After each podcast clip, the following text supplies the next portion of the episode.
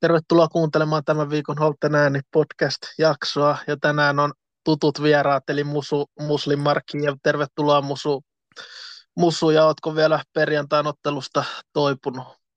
Moi moi, on jo toipunut, että nyt on jo ylihuomenna, tai tavallaan jo huomenna peli, että kyllä on toipunut. Hyvä. Sitten toinen vieras on Pyry Korhonen, eli alias Pörrö, palaa lähetykseen mukaan. Tervetuloa Pyry, ja mitäs toi Interin tämän iltainen peli meni? No ihan tyydyttävä 1-1 tasuri tuolta San Sebastianista, eli Sociedadin vasta oli peli. Vähän meinasi tulla surupuseroa, kun ei maalia näkynyt, mutta tasapeli voi aina ottaa. Et liigassa on kulkenut ja en muista milloin viimeksi Inter olisi hävinnyt, niin homma kulkee ainakin Italian suunnilla Makaroniliigassa. Ja Makaroniliiga muuten itse asiassa aika kova liiga, kun lähette miettimään siellä kuuntelijat. Eli ei kannata yhtään lähteä mopo keulimaan liikaa. Totta. Otetaan nopeasti alkuun tästä kotimainen futisalta pois. Ja aloitetaan tuosta Kiffenin ottelusta. PK vastaan tuli Musu tappio. Musu kentällä, Pyry katsomossa, niin kai tuosta voi vaan sanoa, että parempi joukkue voitti tuon ottelun. Ei tuosta varmaan sen enempää kannata mitään muut sanoakaan. Joo, ei tuossa kyllä sitä. Pakko näin pelaajanakin mainita, että joo, parempi joukkue voitti. Ei mitään jossiteltavaa. Tai jää jossiteltavaa, mutta parempi joukkue voitti kuitenkin. Ei silleen mitään lisättävää sinän suhteen. Mitäs Pyry katsomasta? No joo, kyllähän on se pakko myöntää, että ehkä PK oli se askeleen edellä. Et jos nyt Kiffen tuosta olisi pisteen tai pisteetkin ottanut, niin olisi se ollut hyvä tulos, tosi hyvä tulos Kiffenille. Mutta ehkä niin kuin pelitapahtumiin nähden, niin ihan oikeutettu tulos. Et ei siinä ehkä Kiffenillä ollut hirveästi palaa loppujen lopuksi. Totta. Ja otetaan vielä nopeasti Musu Atlantista tosiaan perjantai-iltana kello 20.00 Myllypuron kuplahallissa. Näin jostain syystä ottelu pelataan, niin millä mielellä Musu pelaamaan siihen otteluun? No perusmielellä kuin peli, että ihan hyvillä mielellä. Itse peli, tietenkin vähän toi halli, ei ehkä tuo mitään sellaista ekstra fiilistä, mutta eikä sille voi mitään. En mä niinku pelaajana voi siihen vaikuttaa, eikä kukaan pelaaja voi siihen vaikuttaa, mutta tärkeät pelit nyt Kiffenillä, 3 peliä edessä. Vaan 9 pistettä on pakko ottaa. Et katsotaan, nyt tehdään kaikki me sen eteen. 3 vikapeli, niin turha tässä on, että sä stressaa mitenkään turhaa tällä. Jos halutaan niin jossain vaiheessa tätä kautta nauttia futiksesta, niin ehkä nyt olisi aika. Totta. Ja Pyry, onko Kiffen suosikki Atlantis Akatemiaa vastaan Myllypurossa? No, kyllä mä rehellisesti sanoisin, että on. Et onhan sieltä lähtenyt kovia pelimiehiä, niin kuin Besi, Mustafa, Veskari, niin onhan se Akatemia heikentynyt, vaikka onhan sielläkin hyviä pelaajia, mutta tavallaan jos mietitään, että halutaan olla siellä top 5, niin onhan nämä niitä pelejä, mistä ne pisteet sitten pitäisi ottaa. Että eihän siitä ole niinku kahta sanaakaan mun mielestä. Totta. Ja sitten toiseen kotimaiseen otteluun olin katsomassa ton Lepa A-junnujen tiukan paikallispelin Epsiä vastaan. Pyry valmentama Lepa siis kärsi niukan 1-2 tappion. Ootko Pyry vielä toipunut henkisesti tuosta tappiosta? No, en kyllä rehellisesti ole.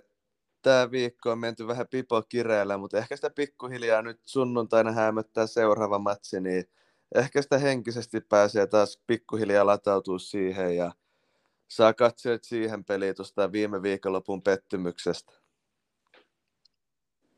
Kyllä, mutta mihin toi pelipyry sun mielestä ratkesi, että Eps oli sen maalin verran sitten loppujen lopuksi parempi? No kyllähän se eka puolen aika oli ihan totaalisesti meidän. Oltiinhan me helvetisti parempi jalkapallojoukkue, mutta sitten meillä ehkä loppu vähän pelaajat kesken ja näin, niin ei siinä vähän kunto loppu kesken ja muutama tärkeä pelaaja teki tyhmät temput, ei siitä se enempää, niin oltiin ilman vaihtomiehiä, niin ei ehkä ollut tarpeeksi laatua kentällä, vai miltä se katsomoon näytti? Joo, kyllähän se siltä näytti, mutta olihan siellä kaksi pelaajaa pisti silmään maalivahti Byron Betschil huippuottelu ja sitten tietenkin keskikentä keskustassa Sepa pelasi aika vahvan esityksen, mutta... Joo, Byron Betschil on kyllä pakko mainita, että siinä on legendaarinen kaveri, että pari vuotta sitten tullut Suomeen Kosovosta ja hyviä otteita Lepassa, vähän omin takeinen torjuntatyyli, mutta pallo tarttuu ja tekee töitä, opiskelee siinä samalla ja sitten vielä valmentaa päälle, niin koko päivät aamu 8:00 asti liikkeellä ja kotona ilta 10:00, niin ihan arvostettavaa toi koko toiminta itse asiassa. Joo, siitä on kyllä pakko nostaa hattua Bayramille, vai mitä Musu? On, joo, tietenkin. Että Bayram on ensinnäkin tosi hyvä ihminen ja valmentajan maalivahdena, mitä itsekin on nähnyt, pari kertaa ollaan oltu kentällä. Että tosi hyvä jalka omaava tyyppi ja hyvä maalivahti. No siitähän toki Sepalta tosissaan, kun mennään Sepaan, niin hyvä peli siinä keskentällä. Ei Sepaa turhaa Teemu Lempi-pelaaja.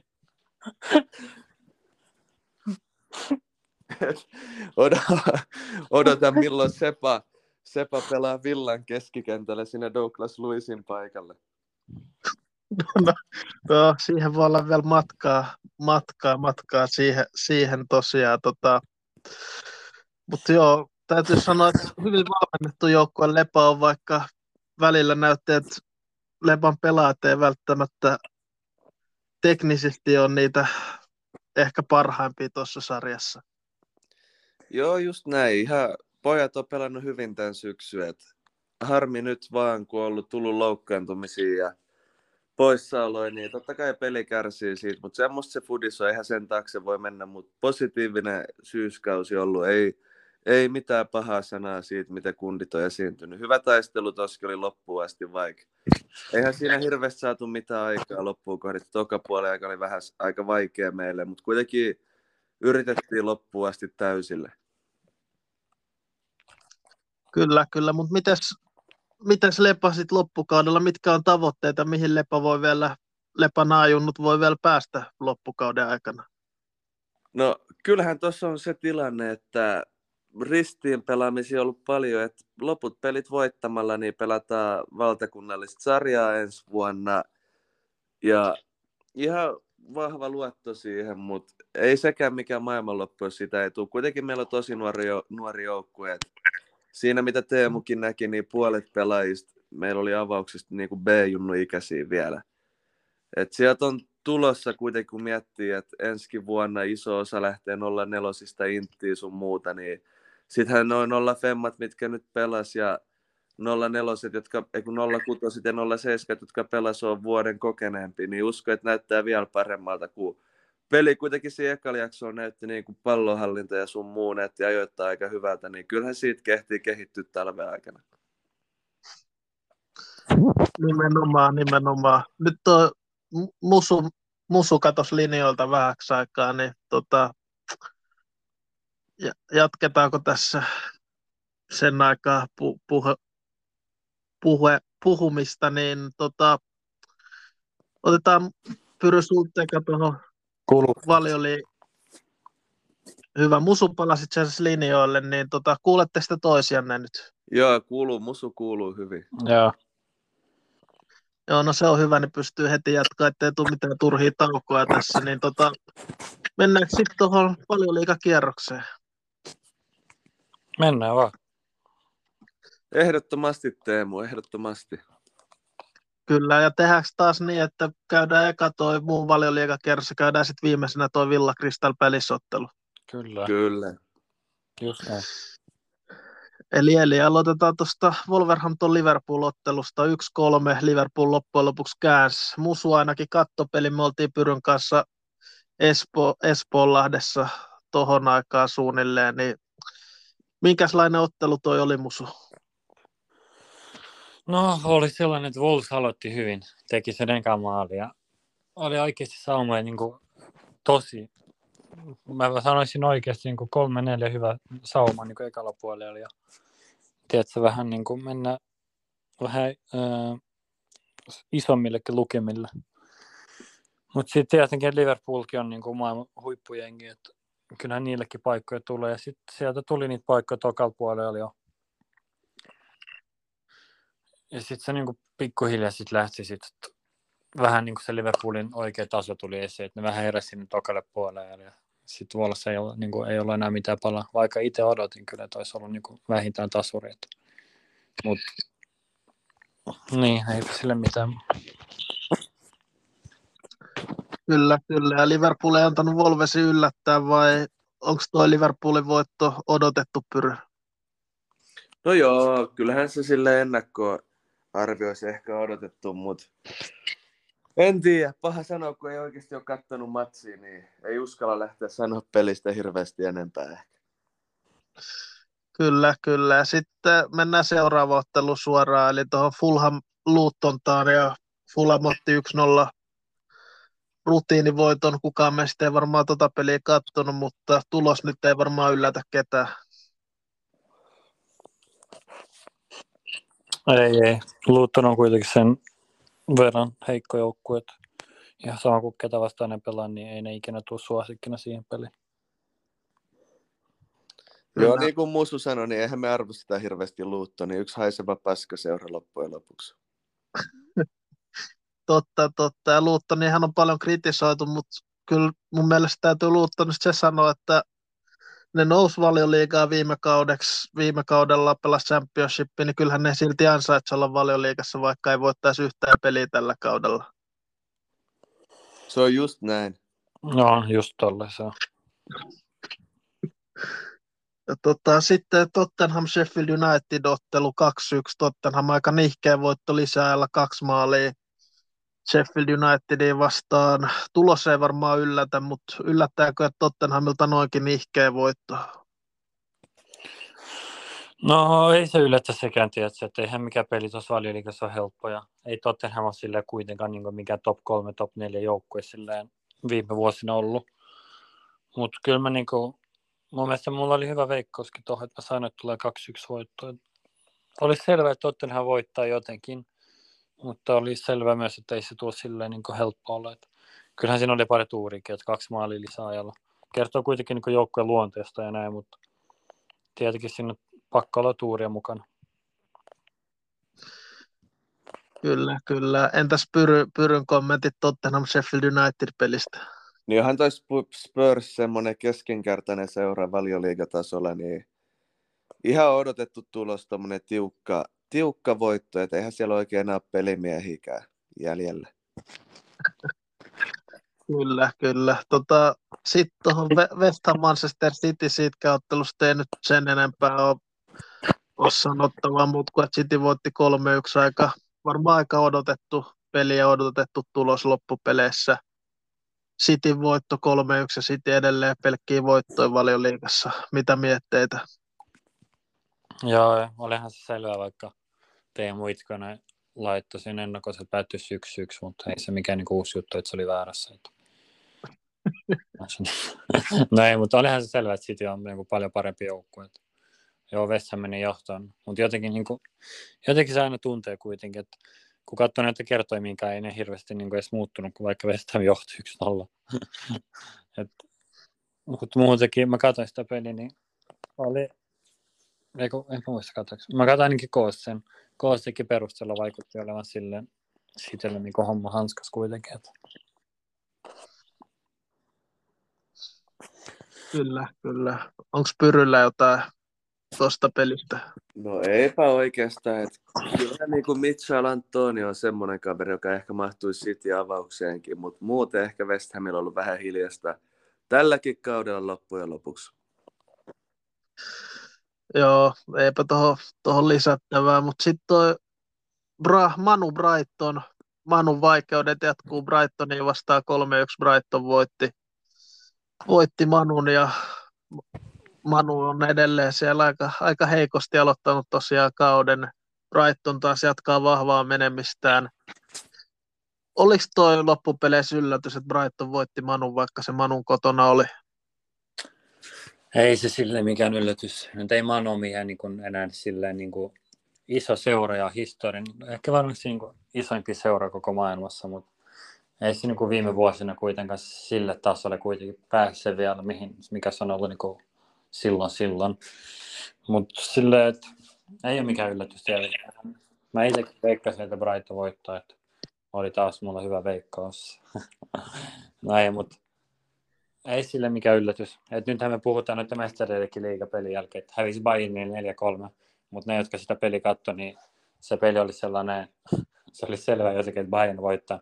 Että aina kun Manu kavensi, niin Bayern teki sen maalin. Niin vaan, niin kuin, Manu ei ole niin kuin nyt enää sillä niin huippujenki oikeasti. Jos katsoo koko pano, niin ei sillä mitään niin kuin isoja staroja nykyään.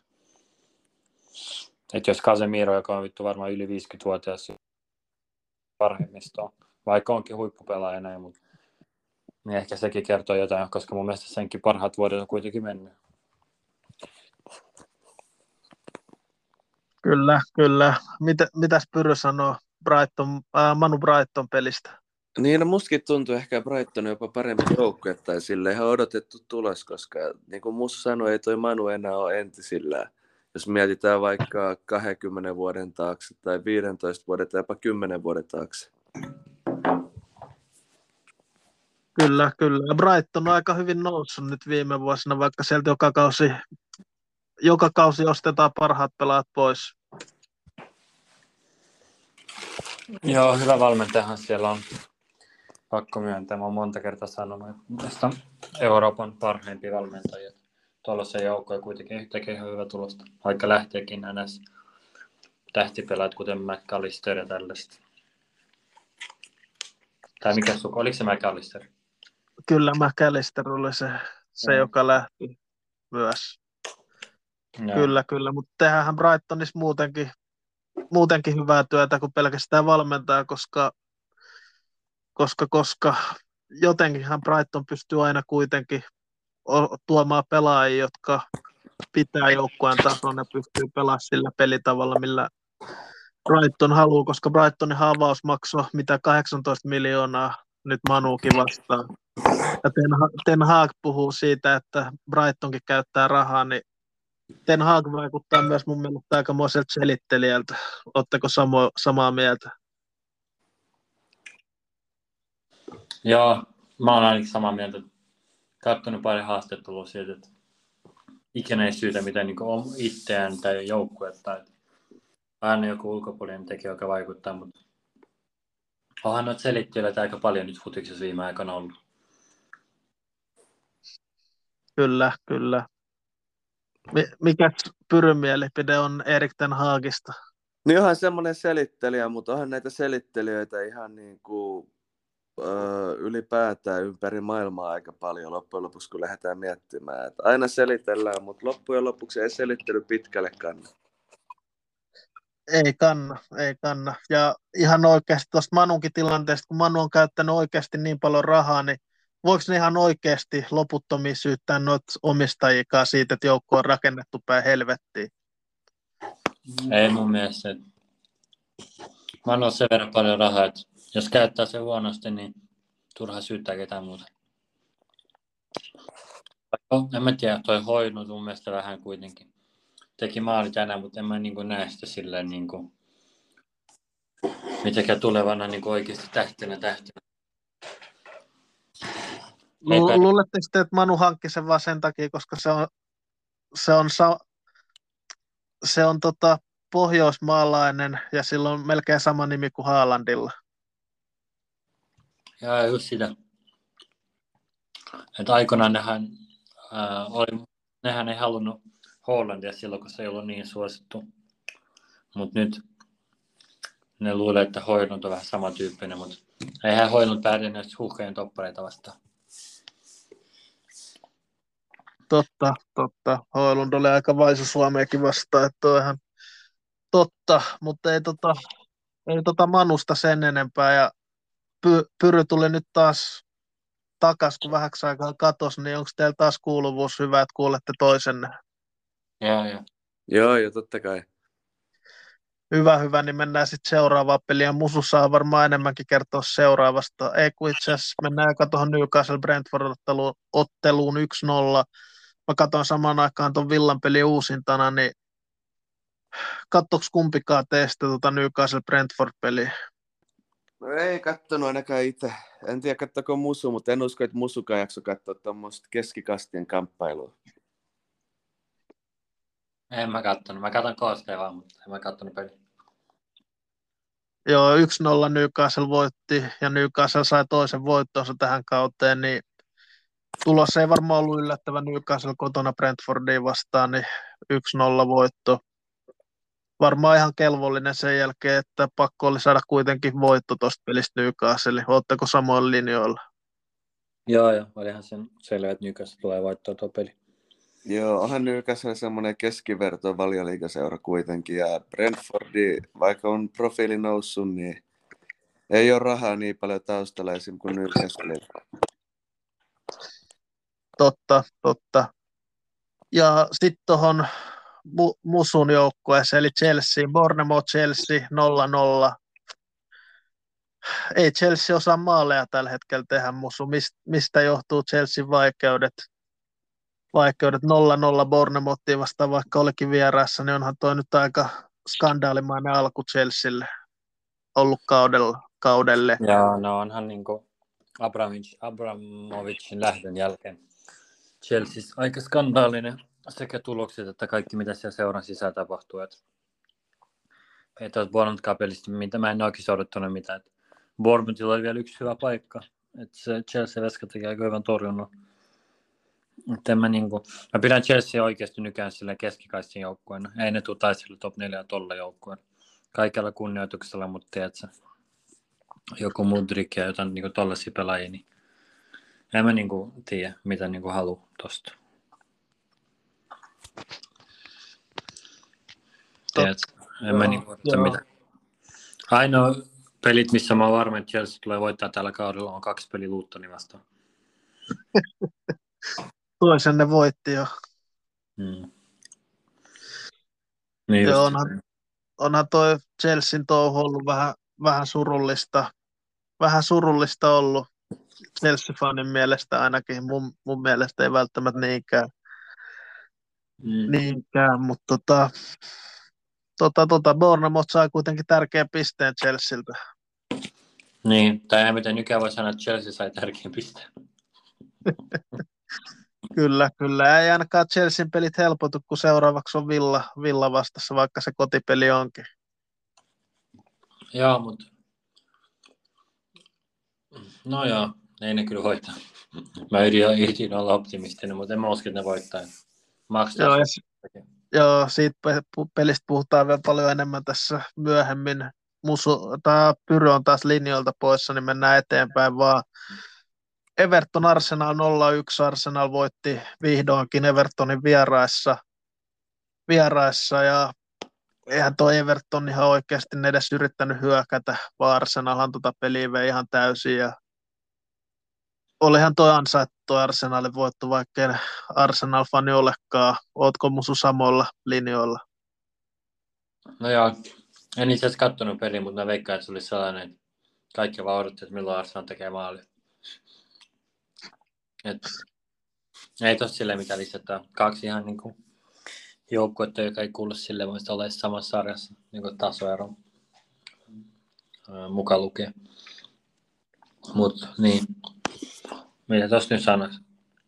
Ihan ansaittu voitto varmaan Arsenalin, kun katsoo nyt tilastoja. Koostetta mä en kyllä nähnyt, mut niin ei siitä sen enempää. Joo, kyllä. Everton ei edes uskaltanut hyökätä tappioasemassa pelissä, niin kertoo jotain Evertonin mentaliteetistä. Joo. No joo, se on totta rehellisesti. En mä tiedä, Everton mun mielestä. Everton ja Luton on 2 joukkoja, jotka tippuu varmasti. 3. sitten Barnley. Joo, mä oon kyllä vähän samoin linjoilla ainakin Evertonista ja tuosta Lutonista. Barnleylla voi olla ehkä jotain saumaa vielä säilyy, jos löytyy yksi huonompi jengi sarjasta. Joo. Mut kierroksen päätti tuo Nottingham Forest Barnley 1-1. Baanli sai lopussa punaisenkin kortin. Forestille varmaan aikamoinen pettymys pelata kotona tasan Baanliin vastaan. Kuitenkin olivat suosikki ja onhan siellä ihan hyviä pelaajikin Forestilla verrattuna noihin Baanlin pelaajiin, joista mä en ainakaan ihan hirveästi tunne pelaajia, ketä siellä pelaa. Niin, Hemet ja Barley. Mä katsoin sitä peliä itse asiassa. Ainakin 60 minuuttia mä katsoin, mutta se oli vähän vaikeasti katsottava.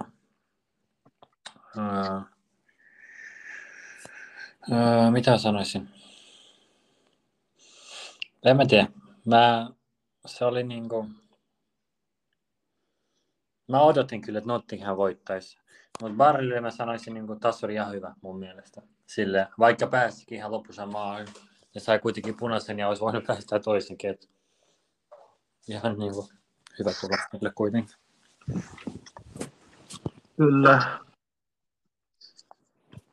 Kyllä. Pyry on taas jossain muualla tällä hetkellä, niin jatketaan sitten kahdestaan. Mennään tuohon Villan peliin. Katoitko sä highlightteja tuosta Villa Crystal Palace pelistä? Joo, katoin. No, se oli mun mielestä niinku sellainen peli, että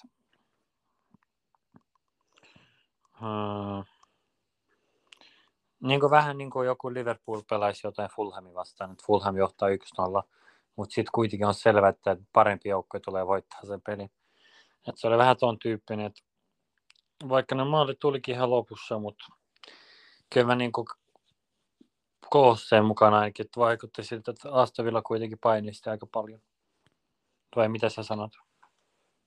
Joo, kyllä. Kyllähän toi peli nyt oli aika Villan hallintaa 90 minuuttia pelistä ja maalin jälkeen Crystal Palace alkoi pelaa aikaa ihan täysin, minkä takia tulikin niin paljon lisäaikaa. Siellä oli maalivahtia loukkaantunut ennen muuta, mutta sitten vaan loppujen lopuksi Villa käänsi sen omalla laadullaan ton pelin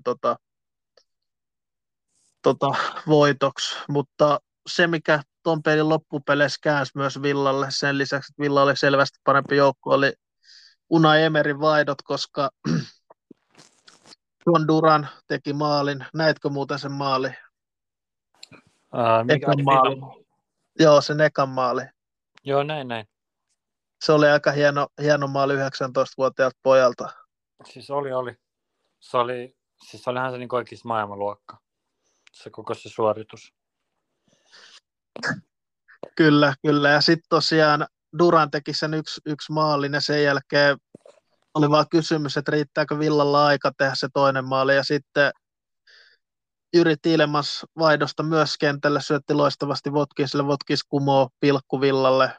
Douglas Luisee pilkkuus terehdyi ja viimeisen maaliin Tielemans antoi kakkosyötön Diaby läpi, syötti Baleille ja vaihtopelaaja teki taas maalin. Eli kaikki kolme vaihtopelaajaa teki siis aika ison työn Villalle, että Villa nousi, niin toi lienee kanssa aika tärkeää pitkässä sarjassa, että pystyy vaihdosta tuomaan pelaajat jotain uutta. Ootteko samaa mieltä? Täysin samaa mieltä. Siis en mä tiedä, ei tuohon mitään lisätä rehellisesti. Se on just näin. Kyllä.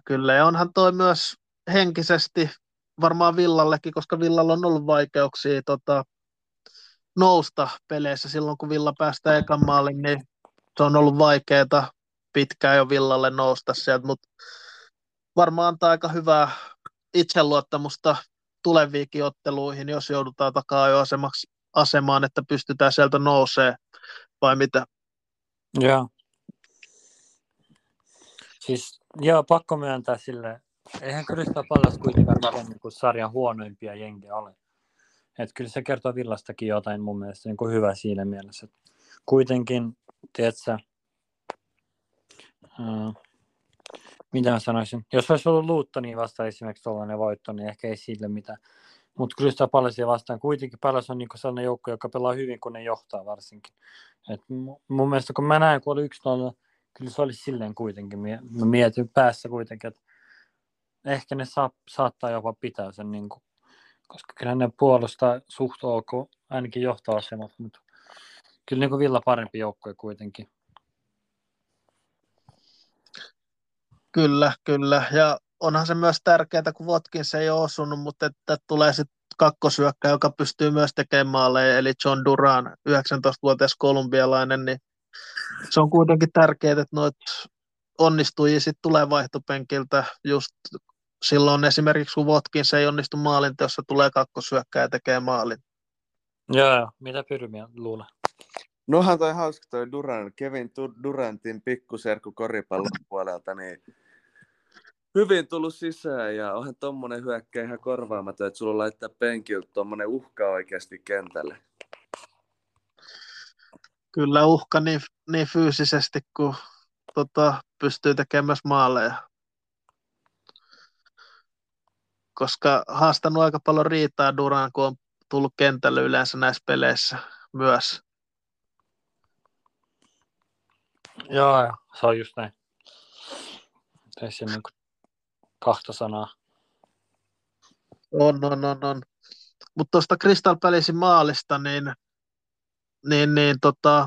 kyllähän siinä taas nähtiin, että Pau Torres, loistava, siis pallollinen toppari, taas oliko se 117 onnistunutta syöttöä, 94% syöttöprosenttia, antoi aika paljon avaavia syöttöjä, niin mutta tuo puolustaminen ei ole vielä sopeutunut Valioliigaa, vai miten te näette tuon Crystal Palacen maalin?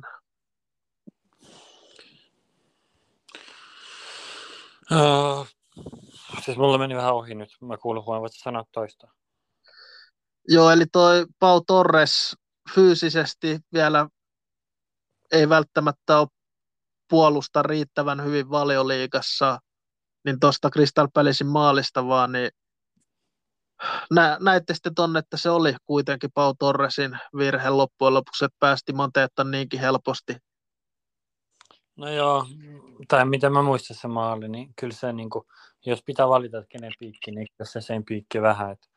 Mutta en tiedä, kyllähän niinku, kun eikö se tule LaLigasta? Joo. Kun tulee LaLigasta Valioliigaa, tietenkin se ottaa niinku oma aikansa siinä, että pääsee vähän adoptoituu kaikkeen niinku fyysisyyteen, mikä Valioliigassa on, niin kyllähän se tapahtuu kuitenkin pelien kautta.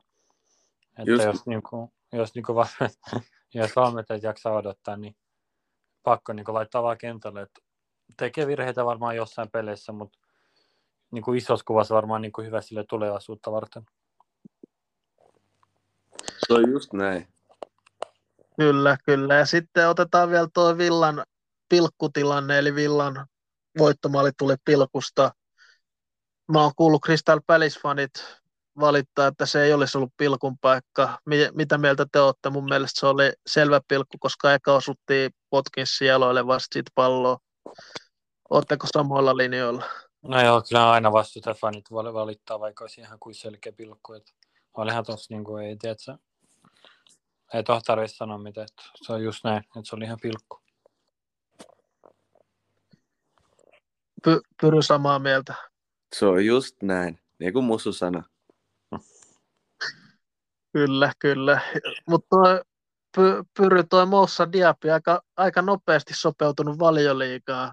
Ja sä kehuit sitä aika paljon, niin nyt on pakko kysyä, että miten ihmeessä Villa pystyi hankkimaan Moussa Diabyn, kun katsonut tätä Diabyn alkukautta? No periaatteessa eihän nyt sieltä Kuusenista mihinkään isoimpiin seuroihin olla ikin lähdetty, vaikka Kuusen on ollut semmoista hyvää Bundesliga-tasoa aina. Niin musta tuntuu siinä ei ole tarpeeksi ehkä mediaseksikäs jengi. Onhan Havertz lähti silloin Chelseain sun muuta, mutta muutenhan ne pelaajat ei ole lähtenyt niin isoihin seuroihin ympäri maailmaa. Ja miettii, Calhanoglu lähti Milanoon ja Florian Wirtz pelaa siellä vieläkin, vaikka siinkin olisi aika hyvä hankita monelle seuralle. Niin musta tuntuu, että Valioliiga houkutti Diaby ja tietää, että saa Villasta sen vastuun, mitä tarvitsee, että voi näyttää omaa osaamisen. Mutta voi olla, että noilla esityksillä ei Villa kauaa Diabysta nauti loppujen lopuksi. Mutta aika paljon saa varmaan maksaa, jos Diabyn haluaa tällä hetkellä Villasta. On kyllä ihan varma, että ei se kyllä ihan halvalla lähde Tai ei Villalle ehkä sanota näin, että ei Villalla ole varaa luopua siitä ainakaan halvalla. Ei, mutta otetaan vielä kysymys Villasta, niin kuinka paljon te olette katsoneet ylipäätänsä Unai Emerin kommentteja tai pressitilaisuuksia? Mä oon nähnyt pari kertaa, mulla tuli Instagramissa jotain vastaan, mutta en mä niinku sen enempää. Onko Pyry kattonut? Mä oon kattonut usein, koska niissä on hyvä viihdearvo aina. totta, mutta yksi asia musta on paistaa Unai Emerin ennen matsia tai matsin jälkeen, kun puhuu, niin mun mielestä Unai Emery ei ikinä selittele, vaan keskittyy nimenomaan omaa tekemiseensä, mikä on mun mielestä hyvä asia. Olette sitten samaa mieltä, että Unai Emery ei hirveästi selittele, vaan keskittyy siihen, mitä itse pystyy tekemään parhaiten. Joo, mun mielestä niin just ne, mitä mä oon nähnyt, että mä oon siinä sunkaan samaa mieltä, että aina vaikka häviää, vaikka ne on ollut sen parempi joukko jossain pelissä, ainakin viime kaudelta, vaikka niillä on ollut peli hallussa ja häviä, niin ei siinä selittele mitään, vaan niin sano vaan, että jatketaan parempaa reenämistä, eikä niin keksi mitään, että oli esim. Pallollinen peli parempaa niillä tai jotain vastaavaa. Pyry samaa mieltä Emerin touhusta. Joo, on samaa mieltä. Ei mitään lisättävää tuohon Musun kommenttiin. Se oli varmaan aika tyhjentävän moneltakin tapaa. Kyllä se oli.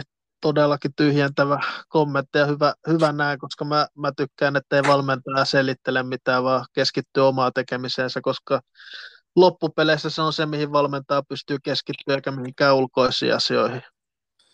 Onko sinulla tullut vastaan sitten tämmöisiä selittelijävalmentajia niin kuin omalla huoltajauralla?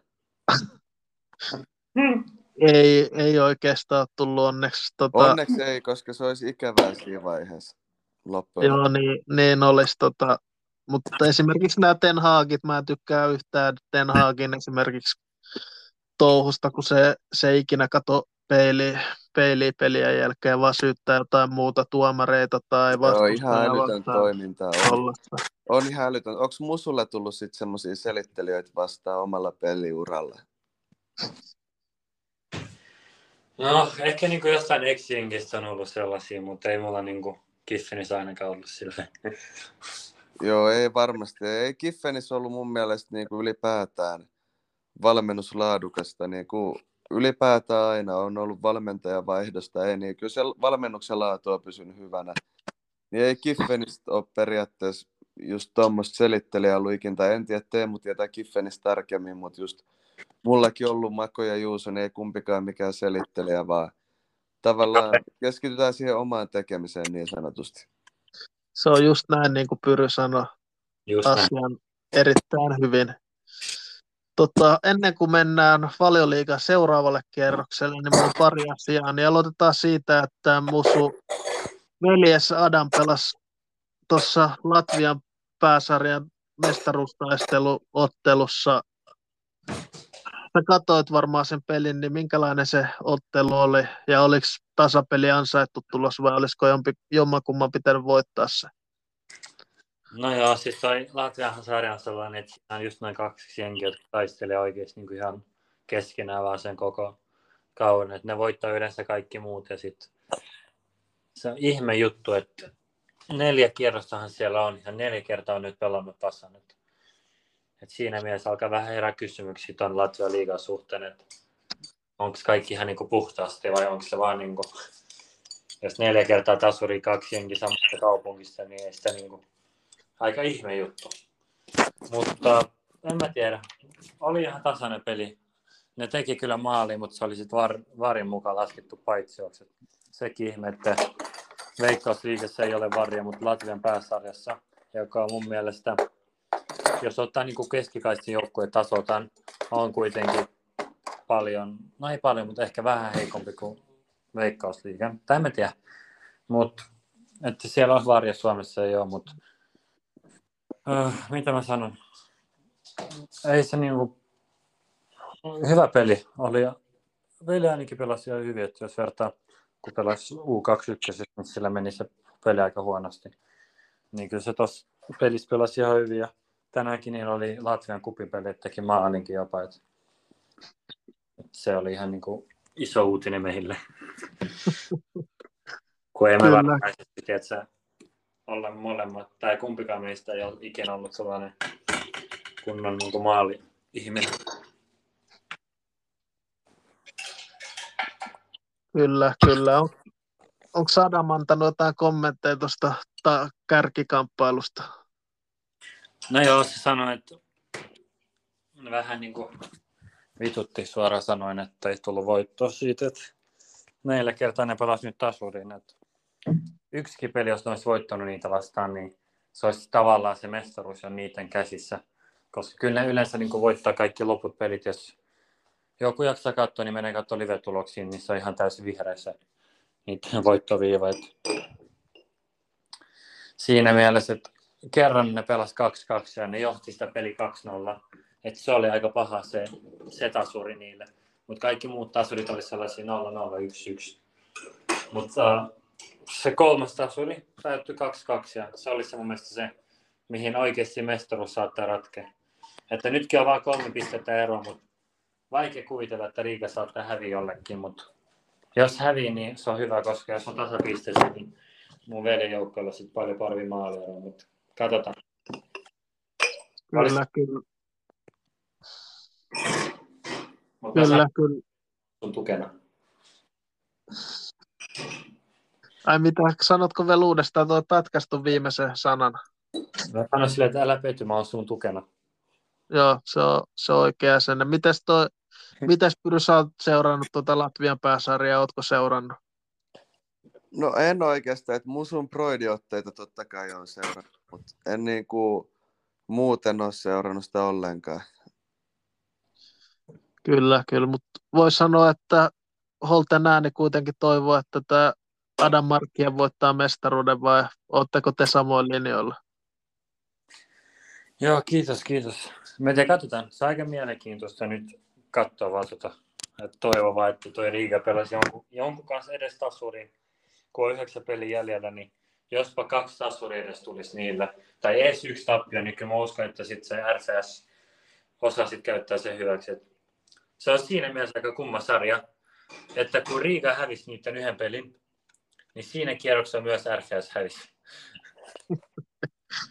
Se on niin kuin vähän sellainen, se oli viime kierroksella vielä se juttu, se kävi. Että ne hävisi ensimmäisenä, ja sitten RCS olisi pitänyt voittaa, niin ne olisi siirtynyt kärkeen. Sitten nekin hävisi. Et siinä mielessä mä en tiedä, että onko se niin kuin oikeasti tolleen vai onko siinä sitten jotain niin kuin epäpuhtauksia.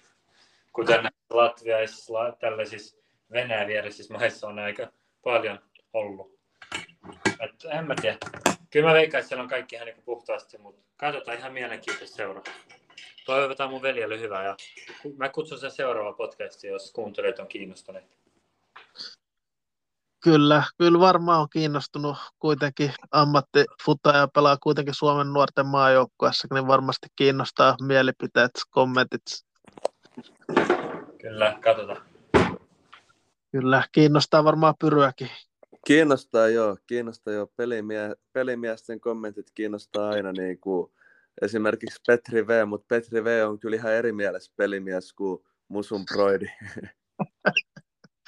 Ja pelimiehistä puheen ollen mä oon pari kertaa unohtanut sanoa ton, niin sieltä on tullut Petri V:ltä kommenttiin, mutta tosiaan Petri V johtaa tätä meidän Fantasy Premier Leaguea. Toisena on sitten Martti Löni ja kolmantena Matthew Benton. Siellä on, ei ole ihan riittänyt Pyrysän sunkaan nousu tältä kuulta vielä 7. sijaa ylemmässä. Joo ei, mutta tämä syyskuun on ollut aika liekeissä. Kyllä. Musulla on vielä kirittävää, mutta tasainen sarja kuitenkin tässä. Että tosiaan Petri Väisänen johtaa PTV-legendaa kuuntelijaa.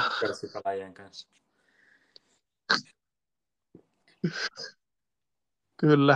Mutta ennen kuin mennään seuraavaan valioliigakierrokseen, niin tänä illalla Ezri Konsa ilmeisesti 5 vuoden jatkosopimus. Teidän mielestä kuinka tärkeä jatkosopimus Villalle Ezri Konsan sopimus on? Siis onhan pelannut hyvän alkukauden. Et viime kauden mä en seurannut sitä paljon. Tai oliko se edes Villas viime kauden? Tuli 2019. Sori. Mikko vastasi noin vihaisesti, kun en ollut tietäväni villa-asioista. Mutta siis se menee ainakin, mitä mä oon tällä kaudella vähän niin kuin tarkempi katsonut villaa. On myös ollut tosi hyvä. Ei sitä ikinä 5 vuoden sopimusta tarjota yhtäkkiä noin vaan, jos on niin kuin huono pelaaja. Että Pyrylle aikana tarjottu Kiffenistä 4 vuoden sopimukset. Kyllähän sekin kertoo jotain legendastatuksesta. Kyllä, nimenomaan. Mitäs Pyry, Ezri Konsa 5 vuotta jatkoa villalle? Oliko hyvä villan kannalta? No mun mielestä joo. Mä muistan, mä oon nähnyt Ezri Konsan nuoren poikan pelaavan Charltoni livenä Charltonissa Championshipia Brentfordia vastaan. Ja kyllä se pisti sieltäkin silmään. Vaikka onhan se Championship Foodista siinäkin pelissä esimerkiksi Brentfordin kärki norjalainen Simon Makianoki ei koskenut kertaakaan jalalla palloa, mutta koski kyllä älyttömän monta kertaa päällä. Mutta kyllä nuori Konsa pisti sielläkin silmään 19-vuotiaana. Kyllä. Onhan toi tärkeä 25 vuotta Konsa siis nyt on ja pelannut tosiaan 2019 tuli, kun Villa nousi valioliigaa sinä kesänä, eli ollut tämän koko valioliigataipaleen nyt Villassa ja nyt päässyt vihdoinkin pelaamaan europelejä. Ja onhan Konsa koko ajan kehittynyt hälyttömästi varsinkin Emeryn alaisuudessa. Ainut taantuma oli tuossa Gerrardin aikana, oli aivan ihan helvetin huono Ezri Konsa, niin kuin kaikki Villan pelaajat, mutta Unai Emery on näyttänyt sen, että se oli enemmän Gerrardin vika kuin yhdenkään pelaajan vika, että ne oli huonoja. Joo, Teemu, voiko kysyä nyt tähän väliin? Kysy vaan. Mistä moinen viha Stevie G:tä kohti on? Onko se kuvasten perusteella vai pelin perusteella enemmän? Mä osaan vastaa tuohon Musu Teemun puolesta, koska... No annetaan Pyry vastata ensin. Oletko sä kuullut Musu salaisuudet Gerrardista? No, alkaa millä kirjaimella? H:lla. No sitten joo, Teemu ei tarvitse vastaa, nyt tuli kaikki selväksi. Koska seksuaalivähemmistön edustaja, niin Teemu ei oikein välitä niistä, niin mä veikkaan, että se on myös siitä osittain. Ei ole, kyllä se ihan johtui myös tuloksista ja varsinkin peliesitykset oli sitä luokkaa, että ei oikea paikka Steven Gerrardille ei ollut Valioliiga ja se, kuka palkkaa Steven Gerrardin, sai myös lähteä Villasta, joten ei siitä nyt sen enempää, mutta Gerrard on huonoin manageri, ketä mä oon nähnyt Villassa. Aikaisemmilla managereilla, jotka on ollut huonoja, niillä on ollut syy siihen ja yksi on se, että Villa on ollut muuten aika helvetin huonossa tilanteessa, mutta Steven Gerrard Villa on oli nousussa Gerrardinkin aikana siis seurana nostamassa statusta, rahaa on käytetty, niin Gerrardille ei ollut mitään syytä olla noin huono Villassa, mitä hän oli. Ihan sen takia niin en vaan pidä Steven Gerrardista. Ja puhuttiin selittelijöistä, niin Steven Gerrard on nimenomaan selittelijä. Hän puhui aina, että pitää saada paremmat pelaajat. No, ei voi ostaa joukkueellista uusia pelaajia. Unai Emery on näyttänyt sen, että tämä Villa-joukko on itse asiassa ihan hyviä pelaajia täynnä. Oli jo Steven Gerrardin aikana. Vai ootteko te eri mieltä? Ei,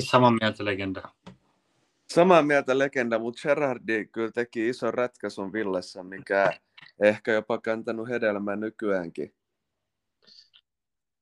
Mikä ratkaisu? Kapteenin vaihto nimittäin. Niin, ehkä ei. Kuka siellä kapteeni on? John McGinn on kapteeni, otti Tairo Minksiltä nauhan pois. En mä tiedä, vaikka mut sanotaan, että mä en tykkää McGinnistä, niin se on edelleenkin mun lempipelaajia, tiedätkö? Joo, kyllä. Mä en tiedä, mitä se idiootti ajatteli siinä, että mä en tykkäisi mukaan McGinnistä.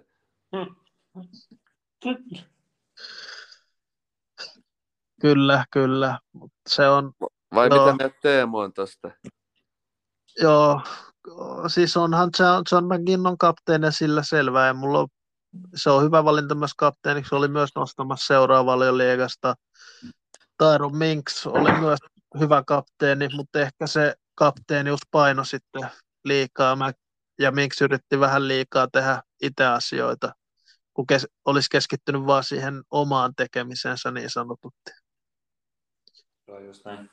Se on juurikin näin, Teemu. Totta. Kyllä, kyllä.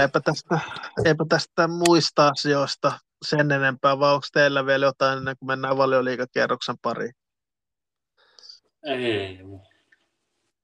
Mennäänkö tulevan Valioliigakierroksen pariin? Mennythän me käytiin jo tuossa läpi legendaa.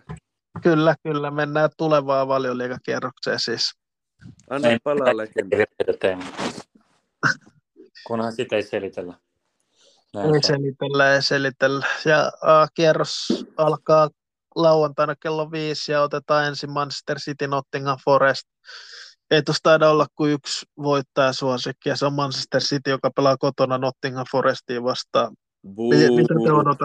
Mitä te odotatte tuolta peliltä? No mä veikkaan 4-1 voitto Citylle. Mä veikkaan Nottingham voittaa 0-2. No, Pyrillä on aina ollut näitä huumorijuttuja myös seassa, mikä on hyvä juttu. Eikö näin, Musu? Joo, mutta onhan joskus näitä yllätyksiä käynytkin tuon Valioliigassa. Joka vuosihan sattuu yksi semmoinen. Mutta en mä kyllä usko tuossa pelissä. Siis Teemu, ei ole huumorijuttu. Mä en tykkää vaan Citystä. Joo, en mäkään tykkää Citystä. Eikä varmaan kovin moni kuuntelijakaan tykkää Citystä. No just näin. Crystal Palace Fulham. Crystal Palacein kotipeli siis. Uskotteko te, että Fulham pystyy voittamaan tai edes samaa pisteen Palaceilta? Joo, kyllä mä veikkaan, että Fulham ei häviä. Sellainen veikkaus. X2. Mitäs Pyry? Pyry taisi hävittää. Pyry! No ei siinä, Crystal Palace Fulham. Kyllä mä luulen, että tuo Crystal Palace kuitenkin tulee voittaa ton pelin, että ei siinä sen isompi ongelmia ole. No, heillä. Katsotaan, että kuka on oikeassa. Taas minä oikeassa, sinä taas väärässä. Katsotaan, miten se menee. Katsotaan. Sitten Luton Town vastaa Musun uusi suosikkijoukkojen Wolverhampton. Mitäs sä luulet, Musu, että pystyykö Luton saamaan ensimmäisen pisteen sun tällä kaudella? Ei mitään chanssiä. Mä veikkaan ihan selkeä voitto Lutonille. Eiku Wolvesille. Mitä mä sanon vahingossa oli?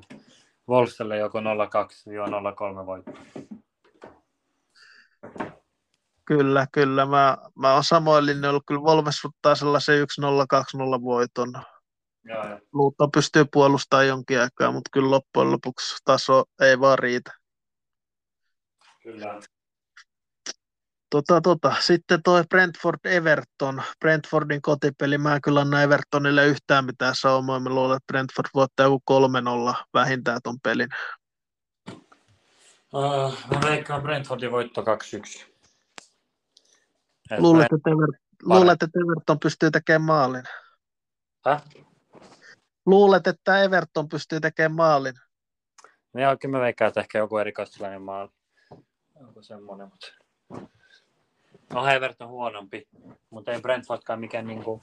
Mun mielestä ei ole pelannut niin hyvin kuin niinku tiedät sen, mikä kuin voisi pelata. Että siinä mielessä. Mutta joo, katsotaan. Joo, totta. Onko Pyry vielä palannut linjoille?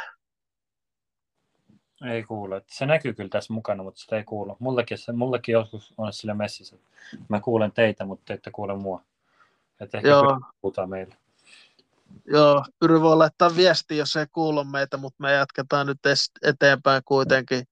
No. Tässä seuraava ottelu on... Lauantaina kello 22.00 Burnley Manchester United. No me ei varmaan katsota peliä, kun Kiffenin juhlat on tälleen lauantai-iltana, mutta luuleeko sä, että Manu palaa voittoon teille Burnleyin vastaan? Vai jatkuuko Manun vaikeudet? Mä veikkaan, että Manu jatkaa nyt vaisu ja ne ei häviä, mutta no, Manu ei voita, mä sanon näin. Koska no. Moni syy mun mielestä siihen, että muut ei ole mikään paras formi. Nyt tuli vaikea vierasreissu tänne Saksaan. Kuitenkin pelasi ihan niin avaus koko panolla. Tiedätkö, Barni on kuitenkin yksi peli viikossa. Että kyllä se mun mielestä vaikuttaa aika paljon. Että veikkaan, että Barni ei häviä. En usko voittoa, mutta ei häviä. Joo. Mä veikkailisin ehkä 1-1 tasapeli voisi olla sellainen sopiva tulos. Joo, mä sanoisin 0-0, mutta katsotaan. Kyllä, kyllä. Mennään sitten tuohon North London derby, eli Arsenal, Tottenham. Riittääkö Tottenhamin puolustus Arsenalin hyökkäystä vastaan? Lienee se kysymys. Mitä sä luulet? No, ei riitä, mutta musta tuntuu, että Arsenalin puolustus ei riitä Tottenhamin hyökkäystä vastaan. Vaikka ei Richarlison ole mikään erikoinen, mutta on tehnyt ainakin viime pelissä jotain tehoja, mutta mä veikkaan, että 2-2 päättyy toi peli. Joo, mä luulen, että Arsenal voittaa 3-0. Aha. Luulen, Tottenham on päässyt kuitenkin suht helpolla toistaiseksi tämän kauden, että ei ole vielä kohdannut sellaista kunnon haastetta Tottenhamin alakerta. No joo, sekin totta, mutta katsotaan. Sitten toi Liverpool-West Ham-ottelu, Liverpoolin kotipeli West Hamia vastaan, niin en mä anna ainakaan itse West Hamille mahdollisuuksia. Kummallakin on myös europeli tuossa torstaina, joten siinäkään mielessä kummallakaan ei ole sen isompaa selityksen sijaa siinä, että olisi enemmän rasitusta, joten uskon, että Liverpool voittaa joka tapauksessa West Hamin. Joo, mä veikkaan Liverpool 3-1. Joo, se voi olla ihan hyvin 3-1 voi päättyä peli. Joo. Sitten toi Brighton-Bournemouth-ottelu. Onhan toi Brighton nyt selkeä suosikki ja en mä kyllä näe, että Bournemouth pystyisi edes pistettä saamaan Brightonilta. Brighton voittaa joku 3-4-0 ton pelin. Joo, mä veikkaan, että Brighton voittaa 2-1. Mä en tiedä, mun mielestä noin Brighton ja tällaisia joukkoja, että ne pelaa jotenkin parempia henkiä vastaan paljon paremmin. Sitten niin kun sellaisia henkiä vastaan, jotka tiedätkö, menee vähän niin kuin puolustuksessa kautta enemmän, tiedätkö. Et siinä mielessä. Joo, toikin on totta. Nyt on helpompaa pelaa, kun ne on hyviä avaamaan ja hyvin purkaa prässiä. Ja kun Manu tällaiset tulee prässää niitä, niin sen ohella niin näyttää hyvältä. Mutta musta tuntuu, kun itse pitää niin oikeasti murtaa puolustuslinjaa, niin se menee ehkä vähän hankalammaksi niiden kohdalta. Mutta kyllä mä veikkaan kuitenkin tasotaan paljon parempia joukkoja. Kyllä se riittää siihen 2-1 voittoon. Kyllä. Joo, kyllä Brighton vähintään yhdellä maalilla voittaa ton pelin. Mutta Sheffield United, Newcastle. Pystyykö Newcastle hakemaan voittaa samaa pisteitä Newcastleen vastaan? Se on kuitenkin Sheffield Unitedin kotipeli, joten mä antaisin ainakin tasapeliin ihan mahdollisuudet pisteille. Mitä sä sanot? Mä veikkailen, että päättyy tasana. Ai Sheffield United vastaa kuka? Newcastle. Onko se Sheffieldin kotipeli? Joo. Ei, kyllä mä veikkaan Newcastle voittaa sen pelin. 0-2.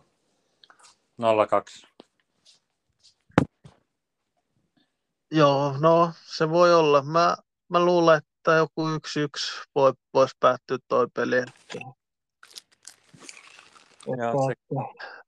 Nyt saatiin toi Pyrykin linjoille. Onko nyt kuuluvuus, Pyry, hyvä? Joo, nyt on taas parempi. Mulla on tuon nettiyhteydenkään jotain häikkää ollut tässä. Niin mä ymmärrän, että tuossa toi pelikin pätki aiemmin, tossa, kun katsoi Interin heikkoa esitystä, niin siinäkin pätki netti. Mutta toivottavasti nyt pysyisi loppulähetyksen ajan. Joo, kyllä. Mutta otetaan sun kommentti vielä tästä Sheffield United Newcastle-pelistä, niin mitä sä luulet, että tossa pelissä käy? Mä veikkaan, että se voi olla jopa tasapeli. Että ei Newcastle ole vakuuttanut, vaikka ihan ok tulos AC Milania vastaan. Mutta kun miettii, että eihän Milankaan hirveän hyvässä viressä ollut viime aikoina, niin... Ja Newcastle oli aika mankelissa siinä pelissä. Oli yllättävän kovas, vaikka aina puhutaan, että Valioliiga on selkeästi kovin sarja, niin silti niin kovas mankelissa. Kyllä, kyllä. Onko sulla joku nosto vielä tästä Valioliigakierroksesta, mikä sua kiinnostaa? Esimerkiksi toi Arsenal-Tottenham paikallispeli, niin uskoksa, että Tottenhamin puolustus kestää Arsenalia vastaan? En mä usko. Gunners on aika kovassa vireessä rehellisesti. Ja mun mielestä Gunnersilla on jopa laajempi pelaajamateriaali kuin Cityllä, vai ootko eri mieltä? Toi on aika paha, mutta en mä ehkä ihan vielä allekirjoita, mutta kauden aikana se nähdään loppupeleissä, että voit olla oikeassa, jos... Ei, mutta kun mietit tänäänkin Arsenalia, siellä oli kuitenkin penkillä Jorginho, Tomiasu, Vieira, YMS. Tiedätkö, kovia pelimiehiä, sitten Cityllä tulee vaan tai lapsia aina kentälle loppujen lopuksi. Kyllä. Se on totta. Uskoksen vielä, että tuo Luton aloittaa muuten avaa pistetilinsä tällä kierroksella Wolverhamptonia? En usko millään, mutta sä mietit eilenkin Cityn penkkiä. Se oli Bob, Doku, Lewis, Calvin Phillips, Scott Carson. Tiedätkö? Ei se hirveän vakuuttava penkki ole. No toikin on totta, Onhan siellä muutama pelaaja kyllä loukkaantunutkin. De Bruyne ja Grealish esimerkiksi. Nimenomaan, mutta nyt Alvarez on noussut hyvään vireeseen, mutta just toi teemu, että se materiaali ei välttämättä kestä kaikkea niille. Joo, se voi olla totta, mutta aika hyvin ne on silti pelannut nämä alkukierrokset pelkkiä voittoja. Niin, mutta sä mietit toi belgradilaisten kärki. Sheriff Ndiaye piti ajoittaa pilkkana City-puolustajia. Joo, mutta onhan toi City heikkous silti ollut se puolustuspelaaminen tässä vuosien mittaan. Kuka on Cityn hyvä puolustaja tälläkään hetkellä? Se Ruben Dias on ihan ok, tai Nathan Ake. Miten miehen nimi lausutaankaan. Mutta eikö Ruben Diaskin ole vähän yliarvostettu? Ehkä. Onko Musun mielestä Ruben Dias yliarvostettu? On se ehkä vähän yliarvostettu, mutta on se tuossa Cityn puolustuksessa selkeästi paras pelaaja. Sitä just. Mut mun mielestä on Ederson on ehkä... Jos sä mietit Konsaa vastaan Ruben Dias, niin en mä näe, että Konsa on huonompi puolustaja esimerkiksi kuin Ruben Dias. Tuosta mä oon itse asiassa samaa mieltä, jos puhutaan ihan puhtaasti puolustuspelaamisesta, niin kyllä mä näen, että Konsa on esimerkiksi siinä parempi kuin Dias. Mm. Ja jos mä otan alhaalla, niin jopa Harry Maguire on parempi puolustaa omaa boksia matalassa blokissa kuin Ruben Dias. Se on ihan fakta. Totta, ainahan se riippuu myös pelitavasta, miten noiden pelaajan vahvuudet saadaan esille. Cityssä ne hallitsee palloa, niin Ruben Dias pääsee pelaamaan mukavuusalueella, mutta laita se pelaamaan vaikka Hull Cityn puolustuslinjaa matalaa blokkiin tai laita se pelaa tuommoiseen villatyyliset korkealla linjaa ja joudutaan juoksemaan omaa maalia kohti. Joo, siinä voisi tulla kiire Diasille. Koska City pelaa kuitenkin niin pitkiä ajanjaksoja pallon kanssa, niin sillähän puolustetaan sillä pallollisella pelilläkin, ettei vastustaja pääsee uhkaamaan. Kyllä, toi ihan totta. Ja mietit toi Nathan Akekin, vai mikä Ake onkaan, niin eihän sekään ollut mikään kaksinen pelaaja aikaisemmin. Ei, ja mun mielestä se on ollut vähän yliarvostettu kanssa kyllä. Mm. Tai Manuel Akanji, ihan perusvalioliigapelaaja. Niinpä, mutta ei City välttämättä tällä kertaa tarvikaan sen parempia pelaajia loppupeleissä. Mutta onko Kyle Walker kova pelaaja? Ainakin se on nopea. Mutta kuinka kauan se on nopea vielä? Niin, en mä tiedä. 2 vuotta varmaan, jos edes sitä. Onko se minkä ikäinen? 91? 89.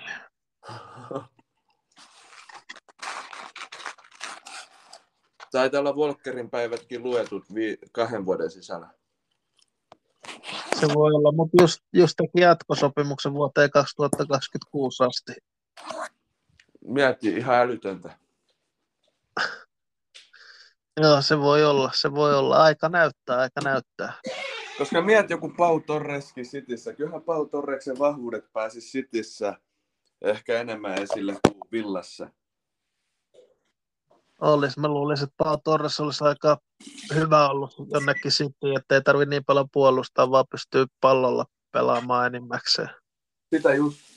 Mutta sitten taas Villassa just joutuu puolustamaan välillä, voi olla vaikeuksia, mutta sitten pallollisenähän se on pelannut hyvin Villassa. Kyllä. Sitten taas jos sä mietit joku McGinn, niin vaikka mä tykkään sit paljon, niin en mä sitä Cityssä näkisi ikinä. Ei McGinn ei ole kyllä Cityn näköinen pelaa yhtään.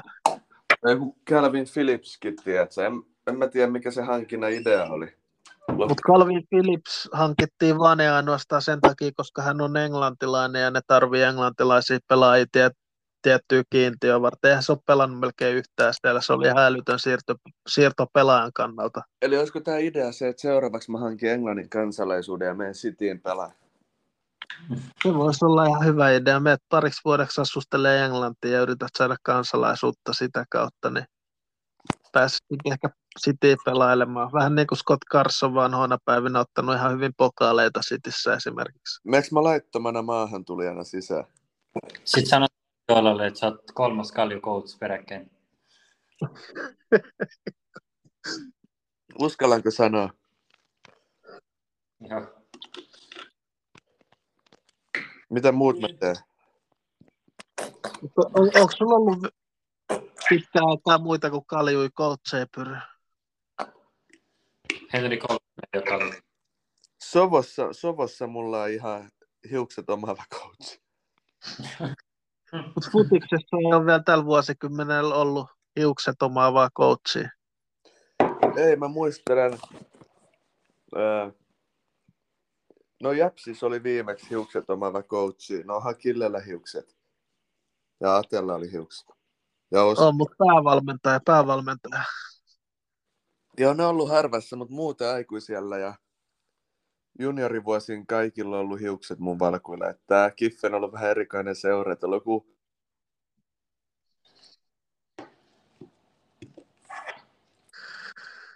joo, tosiaan Kiffen taitaa yrittää saada vaan kaljuja coacheja, vai mitä Musu?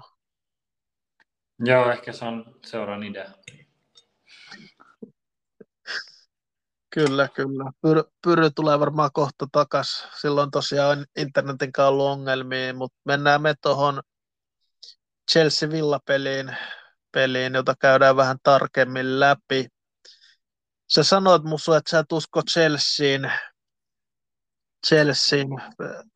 Minkälaisella avauksella sä luulet, että Chelsea lähtee tuohon peliin? Ja maalissa varmaan Robert Sanchez. Joo, jos se pelasi ihan hyvin kuitenkin Bournemouthia vastaan. Varmaan Chelsea paras pelaa. Joo, kyllä. Mutta puolustus tai topparipari on varmaan ihan hyvä Chelsealla, jopa sunkin mielestä. Thiago Silva ja toi Di Sassi varmaan puolustuksessa. Vai pelaa Chelsea jopa 3 linjalla? En mä usko, että Di Sassi ja Thiago Silva. Se on mun mielestä oikeasti niin aika solidi pari tuohon toppariksi. Kyllä. Mitä? Sitten kaikki muut paikat on vähän ongelmallisia. Kyllä. Mites toi oikea puolustaja? Onko siellä Malo Gusto? Luuletko sä, että se on siellä pelannut viime peleissä ilmeisesti? Joo, kyllä mä uskon, että se pelaa siinä. Minkälainen pelimies sun mielestä kyseinen kaveri on? Siis mun mielestä tommonen Bournemouth-tasoinen pelaaja. Eli ei pitäisi olla missään nimessä Chelseassa. Ei mun mielestä ei. Kyllä.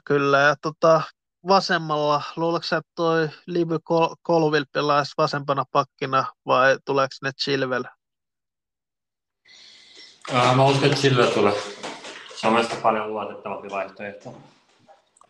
Toi Villa pelaa aika iso peli kuitenkin Chelsea, että sinne tarvitaan myös paljon enemmän kokeneempi pelaajia nyt. Kyllä, kyllä. Sitten tuohon keskikentällä, varmaan tuo Enzo Fernandes avaa keskikentällä. Joo, varmasti Fernandes, joo. Ihan Fernandes mun mielestä ollut Chelsea kuitenkin yksi parhaimpia. Ketä Chelsea on laittaa siihen Fernandesin viereen? No kenet mä laittaisin? Ainakin Gallagher ei missään nimessä, mutta se oli kapteeni mähti. Niin varmaan Gallagher on sitten avauksessa. Toivottavasti. Pyryn suosikki. Mä en tiedä, Gallagher on musta aliarvostettu. Ei se turha Chelsea-kapteeni johtaa monikansallista joukkuetta rohkeasti edestä. On se mun mielestä on ehkä yksi keskinkertaisimpia valioliigan futaajia, mitä on. Mutta silti se pelaa ammatikseen jalkapalloa. Niin. Niin, kaikki on aina suhteellista Pyry kuitenkin. Onhan se nyt varmasti hyvä futispelaaja, kun se pelaa ammatikseen, mutta valioliigatasolla kun katsotaan, mun mielestä se on vaan niin keskinkertainen pelaaja, jos sä vertailet muihin pelaajiin. No, mutta onhan se täynnä keskikertaisuuksia ja entisiä lupauksia valioliigakin loppujen lopuksi, kun lähtee miettimään. Se voi olla. Mutta mitäs Musu, onko Gallagher siinä Fernandesin vierellä? Joo, kyllä mä veikkaan, että laittaa sen sinne vierelle.